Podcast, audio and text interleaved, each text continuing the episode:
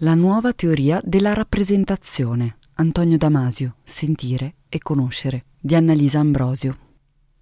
In estrema sintesi, questo libro dice l'impossibile e lo dice a tutti.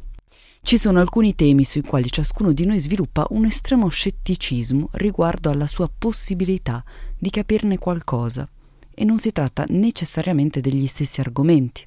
Certe persone reputano inverosimile arrivare a comprendere come si monta la panna. Altri non si sognerebbero mai di sostituire una luce di posizione della loro vettura e preferiscono chiamare all'istante un elettrauto. Per vari individui la resa riguarda la fiscalità, per un numero altrettanto significativo la filosofia o l'informatica. Se c'è però una materia di postulata ignoranza che accomuna più o meno chiunque, questa è il funzionamento del cervello e le definizioni che stanno lì intorno. Ed è per questo che leggere il libretto ad Elfi di Antonio Damasio equivale ad assistere a un salto in alto da oro olimpico. Siamo di fronte a una preparazione immensa che nega se stessa, o la fatica indispensabile per conquistarla, e lo fa nella forma di un solo, flessuoso, naturale movimento di leggerezza, corsa, sponda, volo, materasso. Il record qui non è solo la capacità di spingersi dove gli altri non arrivano, ma soprattutto la virtù spettacolare della tecnica socchiusa dentro al gesto. Anni di studi e di esperimenti che finiscono in un discorso chiaro, perfettamente levigato e morbido. Questo libro mette tutti noi in condizione di conoscere con piacere alcune elementari verità della neuroscienza che altrimenti non sapremo mai, perché la scuola è molto distante dall'avere gli strumenti necessari a divulgarle. Dopo il successo di altri saggi come L'errore di Cartesio 1995 o Lo strano ordine delle cose 2018, Damasio torna a scrivere meno di 200 pagine in cui riflessioni di una vita, dati e letteratura sono accostate insieme in maniera estremamente ergonomica. E la qualità umana dell'autore, medico e neuroscienziato, che risalta in maniera sempre più percepibile proseguendo nella lettura, è già evidente nella prima pagina, di fatto ringrazia la vita che gli ha permesso di scrivere ciò che più gli sta a cuore, di usare lo spazio di questo volume per raccontare agli altri ciò che ha compreso. Ma la volontà di far capire bene, a differenza di molti altri casi, non è solo nominale, è sostanziale. Da essa dipende ogni scelta compiuta a livello tipografico, linguistico, strutturale. Il libro è organizzato in cinque navate principali, essere, le menti e la nuova arte della rappresentazione, sentimenti, coscienza e conoscenza, in tutta franchezza un epilogo.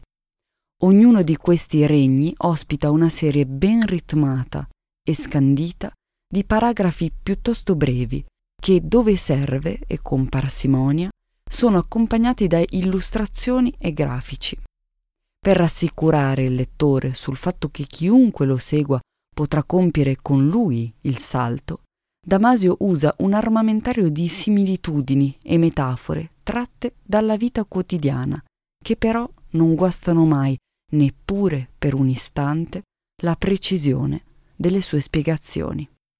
Al centro del discorso, così come nel centro fisico del libro, c'è la tesi di Damasio scienziato che si debba completamente rivalutare il ruolo dei sentimenti nel loro rapporto con la mente all'interno del nostro panorama evolutivo. Nella prima parte del volume veniamo a sapere qual è la differenza tra il nostro modo di risolvere i problemi e quello altrettanto nobile di batterli. Scopriamo che è possibile intendere la nostra mente come un continuo flusso di schemi e di immagini che rappresentano il mondo. Studiamo, una volta per tutte, che cos'è l'omeostasi e come è stato prezioso per la vita che ogni essere diventasse in grado di misurare le condizioni esterne ed interne di temperatura e di luce mediante le sue percezioni. apprendiamo che il sistema nervoso è stato una conquista fondamentale per lo sviluppo della mente, perché ha reso il nostro organismo capace di comunicare con ogni parte di se stesso. E allora osserviamo che per diventare quelli che siamo è stato necessario prima essere, dopo sentire, infine conoscere. Tra una nozione e l'altra, tra una chiarificazione e l'altra, i sentimenti fanno spesso la loro comparsa sulla scena. Come i migliori protagonisti di una grande narrazione, però, il loro ingresso è laterale. Damasio arriva gradualmente a porre tutte le premesse utili per farli risaltare al meglio quando verrà il loro momento da solisti. La sua strategia compositiva è un sistema a matriosca, dove ogni esplorazione successiva del fenomeno ci avvicina al suo centro perfettamente solido.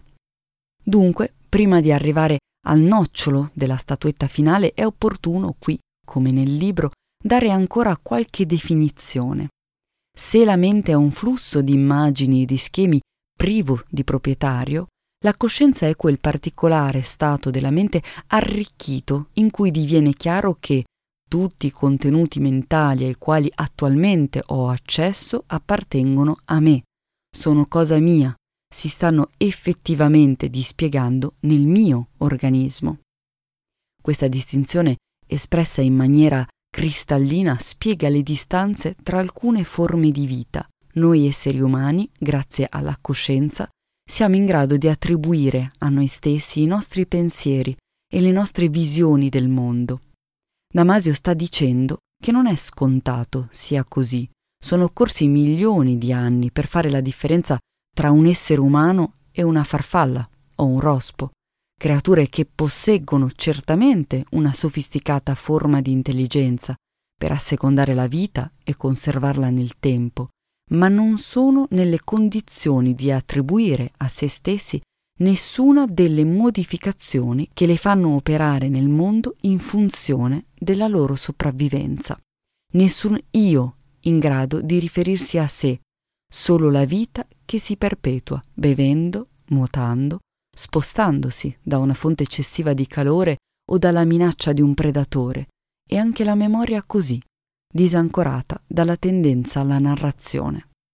Come è stato possibile arrivare a sviluppare quel particolare stato della mente che è la coscienza? È qui che si apre lo spazio privilegiato per spiegare i sentimenti, perché tecnicamente i sentimenti sono stati fondamentali per lo sviluppo della coscienza, ma è anche vero che senza coscienza noi non avremmo la possibilità di attribuire a noi stessi quel complesso di modificazioni interne ed esterne che chiamiamo sentimenti. Il segreto dei sentimenti, infatti, è la loro natura ibrida, la caratteristica di raccogliere in un solo mazzo, in una sola espressione, tanto le rappresentazioni del mondo che è fuori di noi, quanto quelle del corpo e del mondo interiore. Damasio spiega che l'immagine della nostra conoscenza e del nostro cervello come amanuensi in grado di disegnare una mappa del mondo esterno, un soggetto che rappresenta un oggetto, è piuttosto rudimentale e superata. Grazie ai sentimenti le cose vanno in un'altra maniera. Quello che sentiamo davvero nel senso proprio del termine è lo stato in cui si trovano momento per momento le parti o l'insieme del nostro organismo. Detto in altri termini, quando noi sentiamo le cose che ci circondano, non le sentiamo direttamente. Quello che sentiamo è il modo in cui i sensori del nostro corpo reagiscono a quelle sollecitazioni. Ecco che cosa sono i sentimenti, sono il filo che lega le percezioni e il soggetto che le percepisce. Paura, gioia, malinconia sono un sofisticatissimo ritratto della realtà che cambia scala cromatica e contrasto in base alle nostre condizioni fisiche di esseri viventi, che determinano la nostra reazione a ciò che accade fuori. In questo senso i sentimenti hanno un valore capitale, perché esercitano su di noi una sorta di tiro alla fune, letteralmente ci disturbano in modo positivo o negativo. Così facendo, sia ci informano sullo stato del nostro sistema interno, sia sono in grado di farci reagire rapidamente a eventuali pericoli o fattori di benessere esogeni. Grazie ai sentimenti non solo siamo individui, ma anche decidiamo prima e in maniera più informata.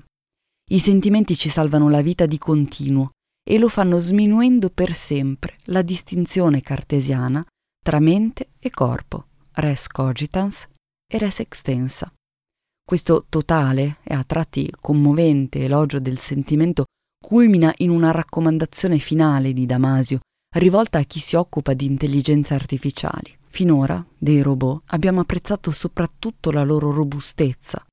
Faremo invece meglio, in futuro, a desiderarli vulnerabili, senza una quota di vulnerabilità, senza cioè la modificazione di sé che ogni contatto comporta, è preclusa per sempre la più evoluta forma di intelligenza ora in circolazione, modestamente la nostra. Il salto di Damasio è splendido e rasserenante, oltre che pieno di mirabili virtuosismi sin nella corsa che precede lo stacco da terra, per esempio la capacità di introdurre, con disinvoltura, elementi metanarrativi per spiegarsi meglio, come quando, nel paragrafo Coscienza e attenzione, racconta che cosa sta capitando nella sua mente mentre prova a raccogliersi per scrivere la pagina nonostante le distrazioni che provengono dalla camera in cui si trova. Ma non è solo questo, c'è anche una grande carica letteraria nella sua prosa, che a volte passa per singole espressioni felici, i timidi esordi della conversazione tra ambiente e sistema nervoso, oppure l'orchestra chimica della vita, altre per interi affreschi metaforici. E poi ci sono gli scrittori. Con una premura gentile, Damasio dimostra la sua ammirazione per quei letterati che in ogni tempo hanno dato voce alla coscienza, con la tessitura chirurgica della loro lingua. Tra le pagine si ricordano William James, Sigmund Freud, Marcel Proust e Virginia Woolf, più avanti è il turno di un verso di Oden sul dolore e della famosissima poesia di Emily Dickinson in cui The brain is wider than sky. Di fronte alla complessità sono pochi gli sguardi in grado di tenere insieme il mondo e di restituirlo non solo intero, ma anche più dolce e pieno di speranza. Antonio Damasio è uno di questi. Viene voglia di leggere tutto quello che ha scritto con questa sua mente tersa. Se continuiamo a tenere vivo questo spazio è grazie a te. Anche un solo euro per noi significa molto. Torna presto a leggerci e ad ascoltarci e sostieni doppio zero.